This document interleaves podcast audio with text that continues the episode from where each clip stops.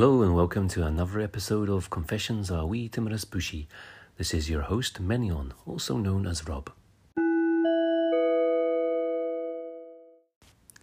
I've had enough feedback from people who've been listening to the show uh, to decide to go ahead with the continuation of Janet Vale's More Deadly Than the Male. And this is part two Non Human Females. Whether we go through the whole series um, or not, I don't know. I'll do it uh, how I see fit. Um, but this is from um, issue seven of the Adventurer magazine, and of course, I won't be looking at the whole. I won't be reading the whole uh, article, although it, you know, it's only two pages long, uh, or triple columned, triple columned uh, pages, though it is.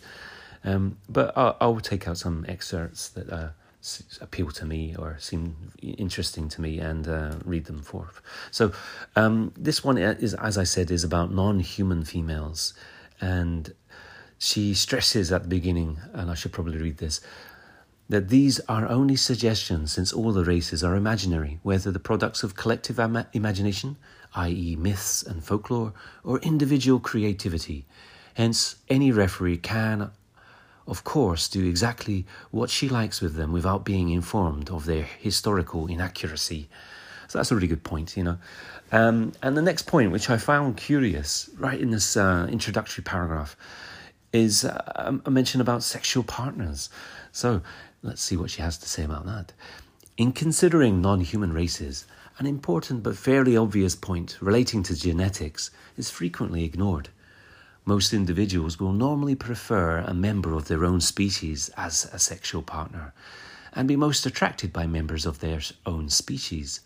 Of course, there will always be exceptions resulting from odd circumstances, especially with races which are physically similar, such as humans and elves. Um, that's her word, odd there, odd, odd exceptions. Um, and she goes on to say, also half breeds resulting from these unions are almost, utmost, excuse me, are almost certain to be sterile. For example, mules. Sorry, this is uh, guerrilla podcasting, so I do uh, um, munch over my words from time to time and tumble. So now she she here she she mentions two words which um, I wouldn't normally uh, use: uh, half breed and mule. Um, you know, clearly. Um, when we're talking about race, particularly even fa- even fantasy races, um, this can be a slightly dangerous territory because the the common practice I would say, I wouldn't say the temptation, the common practice is to liken uh, fantasy races, um, which are um, very different species, to, to parts of the human race. Um, because, you know, um, the typical use of the word uh, race is to um, look at slight variations in the human genetic pool. So, first up is the female elf. Now, Janet points out that the female elves that female elves are often considered to be just as powerful as their male counterparts, um, and that there is some indication that the society would be uh, more equal than than um, a typical sort of medieval Europe, Western European style uh, setting. Uh, and she also mentions uh, the Drow as one example of uh, a matriarchal society um, for her, individual elven women are frequently portrayed as having great or ill defined magical powers. In folklore, she says, elven women are primarily beautiful and dangerous, if not actually evil. Their major roles in folk tales are to bring temptation and destruction on the noble male heroes who encounter them. There are exceptions, but women who actually take active roles are invariably seen as evil. Does this say something about the frailty of male egos?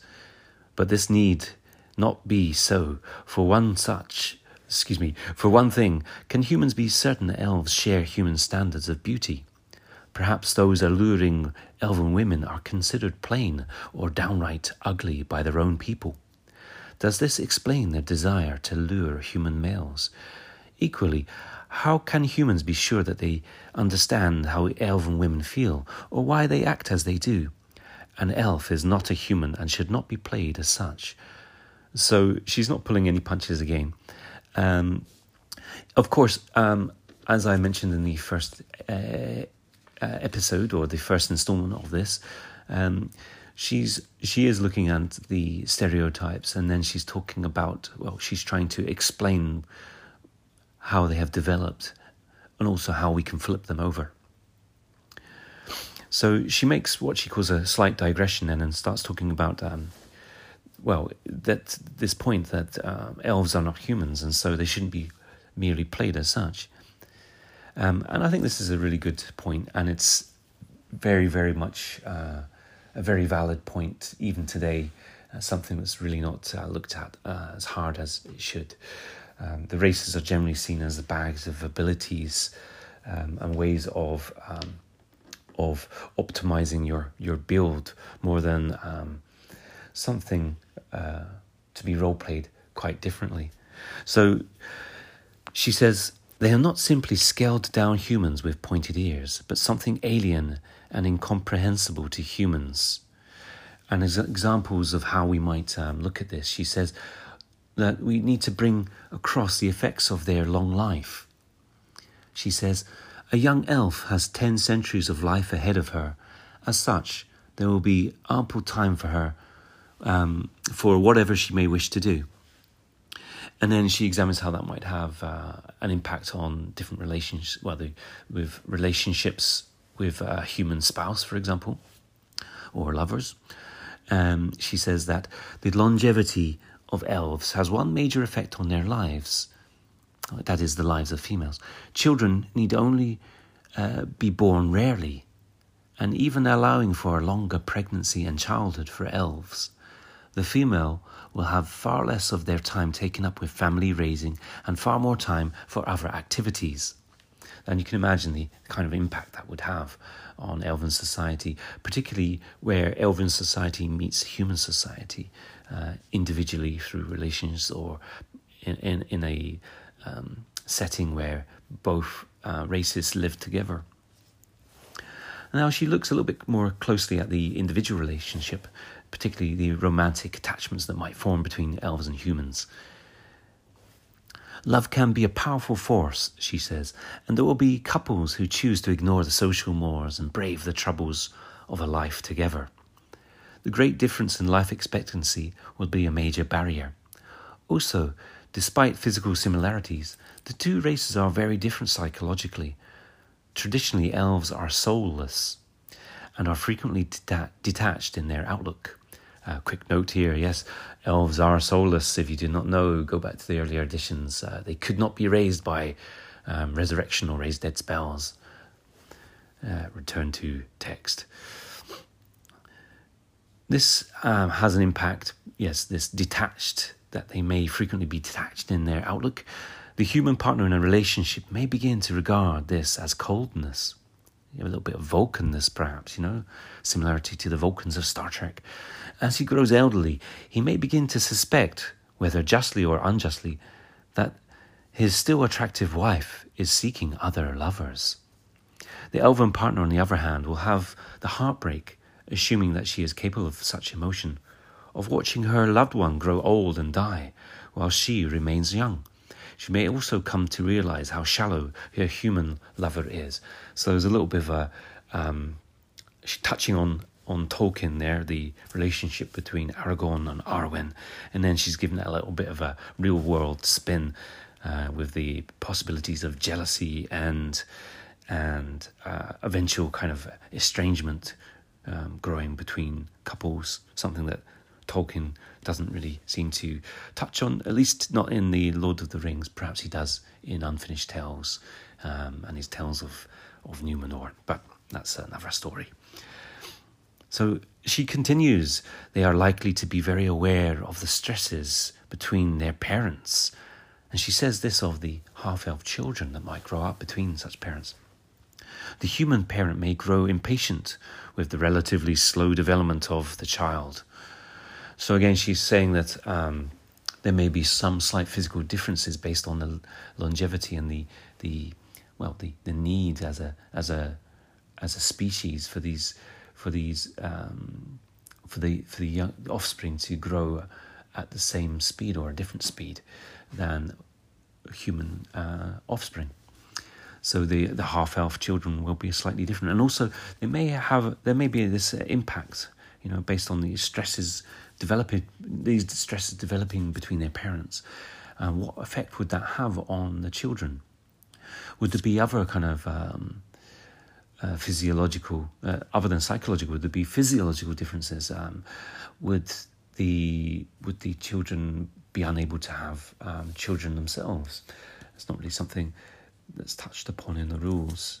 Um, is a child of a half elf a half elf, um, or are they a quarter elf, or can they have children at all? One still unresolved problem concerning dwarven women is do they or don't they? Have beards, I mean, says Janet. So, giving them beards, she says, would certainly explain the lack of reference to dwarven women in folklore and mythology. On the other hand, beardless dwarven women may be easier for players to relate to. However, saying that they have beards does not mean that dwarven men will lust after human women.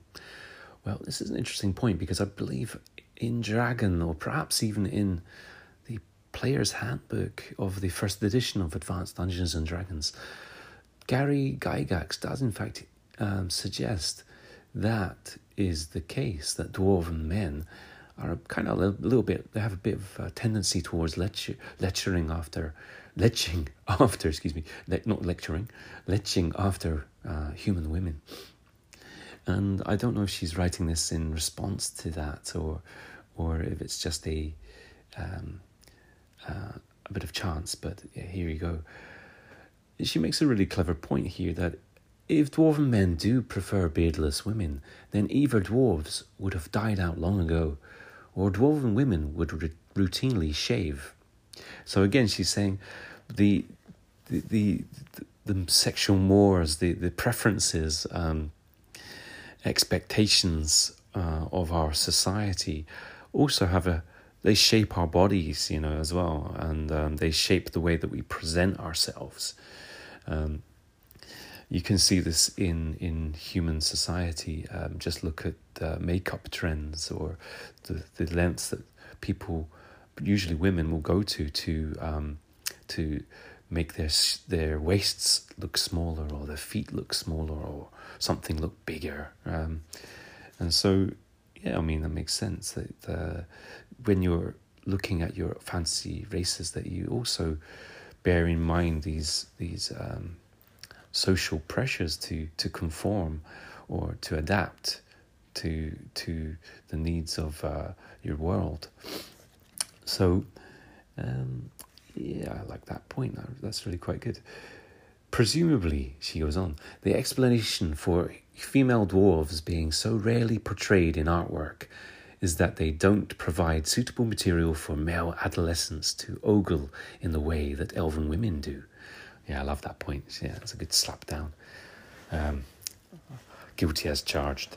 So, moving on towards the end of this section on the dwarves, um, Janet goes on to say that dwarven men tend to be a little patronizing and possessive of their womenfolk. Um, for the most part, the women are equally patronizing about their menfolk, knowing that they hold the true secrets of dwarven society. Now, these secrets that are being referred to here um, I mentioned slightly before. So, Janet suggests that in your um, dwarven society, that perhaps the women um, have some of the secrets, the secrets of making um, brewing ale, for, for example, or other other things, perhaps um, creating jewelry. Uh, who knows? Um, so the, the, the women are are perhaps perhaps they believe that they have the the true secrets of, the, of keeping dwarven society together. Some dwarven women, however, do fight alongside or against their menfolk, and many of these become adventurers. Such females are, of course, beyond the pale as far as most dwarven men are concerned.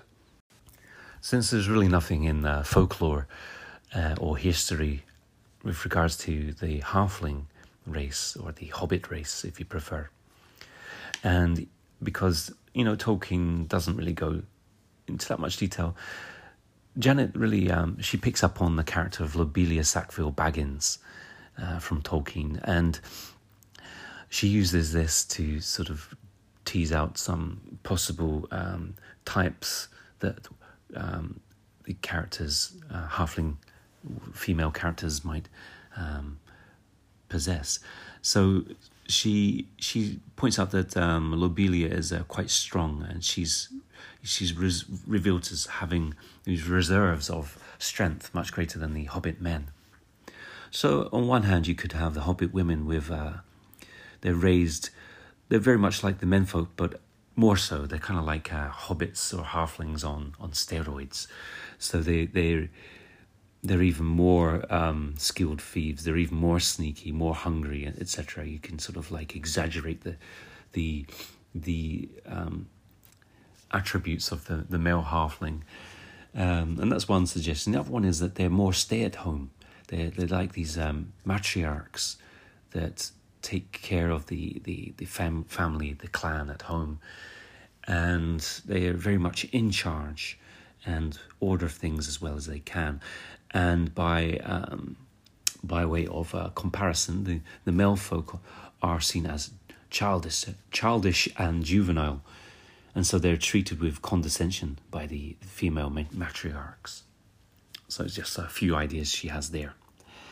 Um, she also points out that the if if this is the case, there could be this more frightening uh, aspect of the halfling that that they are um, the halfling women are quite powerful, um, and so you could uh, Janet suggests that you could have like um, a halfling thief that's been tracked and captured or defeated by a party, um, and then their their wife or mother or lover comes out and seeks revenge. It sounds a bit ridiculous until you think of uh, Grendel. Uh, Grendel's mother is, um, you know, a major sort of a powerful character, um, and actually Janet goes on to talk about that later on. Um, but seeing as I'm there already, I'll jump ahead.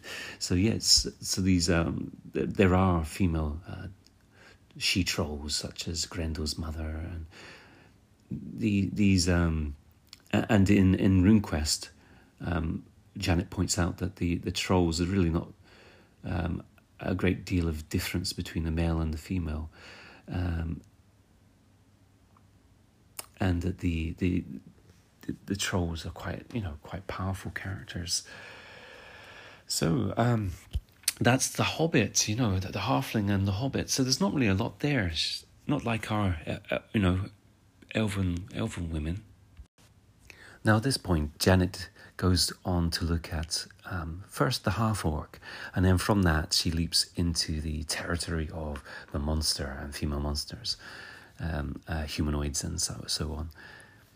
Um, and the bridging um, point between these sort of cutesy sort of races and then the half orc is quite interesting because I think it's quite um, contemporary. Uh, that's a bad word to use because it means all sorts of things. It, it's it's um, it's very valid today, in fact. So she says, and I'll quote her in full: "As a general policy, I try to treat members of all races as characters, giving them free will and therefore, therefore individuality. With the exception of, of summoned or certain other magical creatures, no creature is automatically evil. Of course, the culture and the dominant religion of a race will mean that members of that race have a particular view of life, but there should be no such thing as a racial alignment, only an individual or a cultural one. This leads to much more interesting and different role playing situations, as well as interesting people. I could sum this up with a philosophy. Um, I could sum up the philosophy, this philosophy with the phrase, orcs are people too. That's great. I really like that. That's quite a strong um, examination in a very short space. Um, and I love the fact that she splits up alignment from and takes it away from racial and just looks at it as merely being a, a cultural or uh, religious construct, a social construct. Very nice. So next, Janet uh, looks at the female orc and notes that they aren't really dealt with uh, to a satisfactory level uh, or degree in Lord of the Rings, uh, in Tolkien's works, or even in Dungeons and Dragons. She says, for some reason in AD&D, it was decreed that they be far fewer in number than their menfolk. This is quite illogical and ridiculous especially when combined with the warlike nature of the men. With male orcs forever dying in battle, the women are likely to likely to be vastly um, outnumber them. To say that orcs naturally produce significantly more boy children than girl children is one possible answer. But that gives other problems. For example, orcs are often assumed to breed like rabbits, a necessity considering the normal orc mortality rate. Any biologist will tell you that it is the number of females that is the critical factor restricting the breeding rate of species. So, to produce more little orcs, you need a large number of orc women. Then she goes on to look at um, some ways that we can make sense of this. So she points out that, well, it's possible that it could be a, a orcish society could be a patriarchal society, and that's why we don't see women uh, so much. Or it could be the reverse, that it's in fact a matriarchal society. Perhaps the reason female orcs are so rarely seen is because they remain at home, sending the menfolk to do the dangerous and difficult works from which they reap the rewards. I think that's a really interesting little twist on it. And uh, she has this image of uh, of the party being led back to the leader of the orc band after being captured, and then being confronted finally with a large, powerful, bejeweled orc woman. Quite an interesting, uh, interesting uh, depiction there. Next down, she looks at the half orc, and it's obviously a, a this is a tricky um, area, and has been for D and D uh, for years. so she gets straight into the nitty gritty. Half orcs are usually assumed to be the result of rape of human women by an orc, but need that necessarily be true? Love, as has been remarked on many occasions, is a very peculiar thing. So she returns the the same um, thing uh, that she looked at before, the this uh, phenomenon of of well, the, of non-humans and humans uh, falling in love, regardless of the of the differences between the species. Um, and while it might be rare, well, we have to look at it particularly from a game mechanics or a settings perspective when we have um, half elves or half orcs or such like, um, unless we explain them through magical means. So yeah, she she paints this lovely little picture of um, um, of a of a male injured uh, male being being taken care of by a orcish woman, who, perhaps an outcast, um, and how a love grows between the two of them. Uh, and she states that it's unlikely that either orcish or human society would accept the children of such a, well, su- such a, such a couple or the offspring of such a couple. And if nothing else, the difference in life expectancy would lead to eventual tragedy, as with half with the half elf. Um, she she says of the children that they would have an awkward time providing ample motivation for taking to the adventuring life, which is what we really care about anyway in role playing games, uh, or don't we? She goes on, in many fantasy societies I'll try and pronounce that again. In many fantasy societies, the main or only virtue a woman can have is good looks. Ugliness is often equated with evil. As such, female half orcs, being tougher than a human woman, with other um, and with few prospects of finding a respectable place in for herself in human society, and with a chip on her shoulder, is ideal adventurer material. So she turns the negatives into a positive, at least from a role playing perspective. Uh, and uh, you know, she points out that uh, these these differences, um, uh, not only between the, the females of the non human races, but the she also examines the the the children of these uh, the offspring of these uh, the couplings of non humans and and humans, and and sees in the difficulties that you would imagine would arise um, quite a fertile area for developing in character.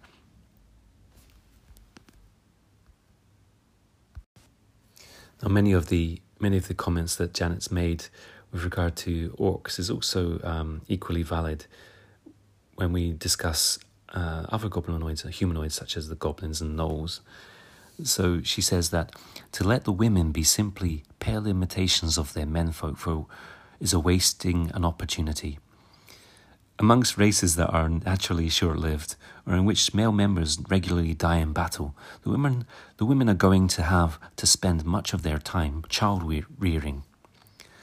And she says parenthetically, I find it difficult to imagine the men of these races doing their share of the housework, but failure of my imagination. Uh, that's kind of funny.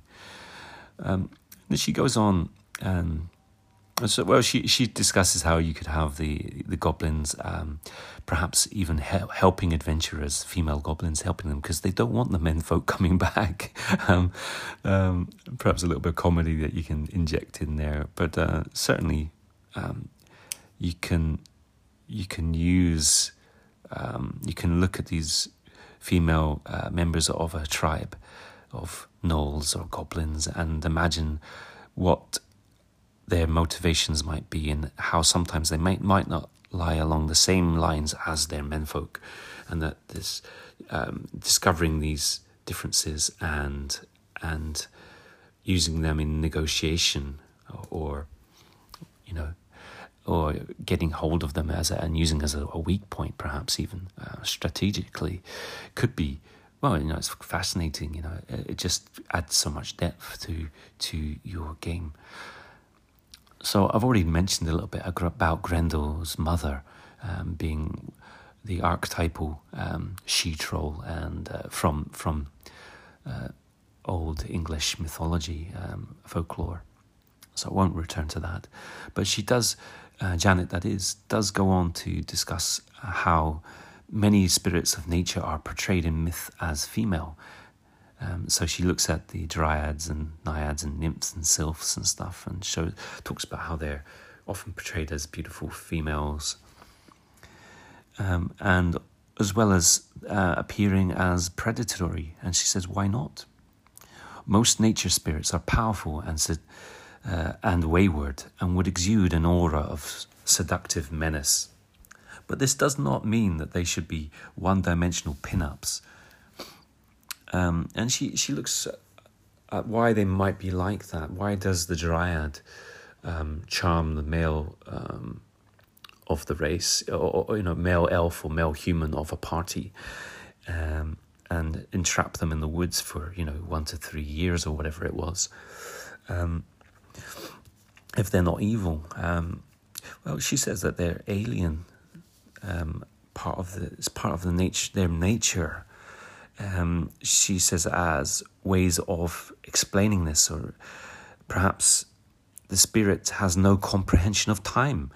She perceives only now, uh, and past and future are meaningless terms. So um, they may seek um, companions, like you know these charmed males, um, as a way to enable the spirit to maintain a physical form or experience the ecstatic flow of time. Uh, and then, yeah, what what effect does this have on the on the spirit? So the spirits are lying there for hundreds and thousands of years, presumably doing nothing. Um, anybody else would go insane. So they're not simply like you know beautiful women in a grotto. Um, they are something else, something very much other, um, and should be portrayed like that. Not necessarily evil and menacing, but certainly um, potential hazards, um, um forces of nature or supernature that have to be negotiated. And that brings us to the end. Almost. Um, she has a few things to say about Medusa and harpies and lamias and all these various other unusual, uh, often predatory uh, monster like uh, females. Uh, how do they reproduce um, if there are no males? But I believe, you know, um, Wizards of the Coast have uh, addressed that now that they they, they can be of any sex and, and so on. So some of this may be rather dated, but is that a is that a good fix to the issue? You know, is it is just having male music and female music a fix? Um, perhaps taking the sex away from the Medusa is the is the fix, and having them more of a, like a sexless gorgon. Um, whatever works in your world, right? I think that's pretty much um, that's pretty much what she's looking at in this document. So she says in conclusion, whenever you build up a non-human society, don't forget the superior race. Oh yeah. So she's she's definitely trying to get some uh, some male responses from the males. Uh, male being the post bag, of course. So um, that wraps it up for part two of the More Deadly Than the Male by Janet Files. Thank you for listening.